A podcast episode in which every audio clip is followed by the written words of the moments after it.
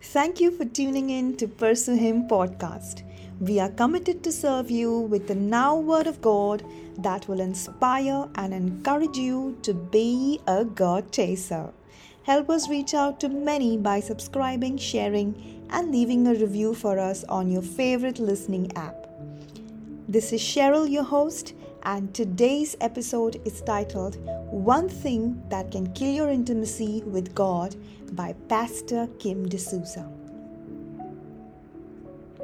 Our proximity with God is in our hands. He is the one who is constant in this relationship, always present, always loving, and always desiring intimacy with us. Now, picture a relationship where one person keeps ignoring the other, despite knowing what a blessing the other person has been. That's being indifferent an attitude where you are unconcerned or casual about someone. When you know the value of someone's presence in your life and yet you walk away and act as if the person is not there. Sadly, in our walk with God, our indifference to Him and the voice of the Holy Spirit steals our intimacy with Him. And God hates indifference to the extent that he says, If you are indifferent, I will spit you out of my mouth. Revelations chapter 3, verse 16. So, here are three signs of indifference in a child of God. First, indifference fixes your gaze on the blessing. Indifference makes you fix your gaze on the blessing instead of the one through whom the blessing is present in your life. You see, God has no problem in blessing you. In fact, He desires and enjoys it. But the problem begins when the blessing in our lives, our family, our jobs, our ministry start replacing our time with Him. If the devil cannot attract and pull you down with his evil desires, he will push you into making idols of what God has blessed you with. The motive of a blessing is to push your heart to hold the hand of the one who gave you the blessings. Are you spending more time with the blessing or the one who holds the key to your blessings? Second, indifference puts limitations on God. Does your life seem to be stagnant or stuck in many ways? One of the reasons could be your indifference to God. This is what God says Your indifference puts a limitation on me. The Bible says in Jeremiah chapter 10, verse 23, that our lives are not our own and it is not for us to direct the course of our steps. That's why you need to have a prayer life where you are hearing from God who alone knows the course of your steps. And that's when limitation starts breaking off your life. When you partner with God and start valuing His presence, the hold of worry and fear will be loosed, and you will start hearing the voice of the Holy Spirit directing your steps in every area of your life.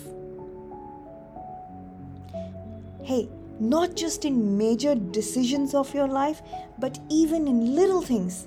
As you partner with God, you will be amazed at the joy you will experience. Third, indifference gives to God what is spare. Indifference makes God an option in your life among the many others like career, friends, education, marriage, etc it makes one take God and His house for granted. The Bible says, For your heart will always pursue what you esteem as your treasure. Matthew chapter 6, verse 21. Church, indifference gives to God what is spare, while zeal offers to God what costs him. Here's a story of a Jesus lover who broke all rules. Once there were many rich men who put large sums of money in the offering box. It obviously seemed like they loved God more than others. However, Jesus looked at it very differently. He could see that they gave to him what they could spare. But there was one poor widow who decided I'm not going to be ruled by indifference. And she gave to God her two mites, all that she had to live on. Now, she was a Jesus lover who broke all the above three indifference rules. She didn't fall in love with what she had because she knew the real source of it all. She didn't care what people who look at her will think or say and limit the hand of her God. She didn't even give God what she had in spare. Instead, she gave all that she could live on. And Jesus' eyes saw what everybody missed. And I guarantee you, her life would have never been the same after that. So today, can we decide to break indifference to God in our lives? Let's surrender the areas where we have not allowed the Holy Spirit to work. In your quiet time today, think how can we be more conscious of the Holy Spirit in our day to day life?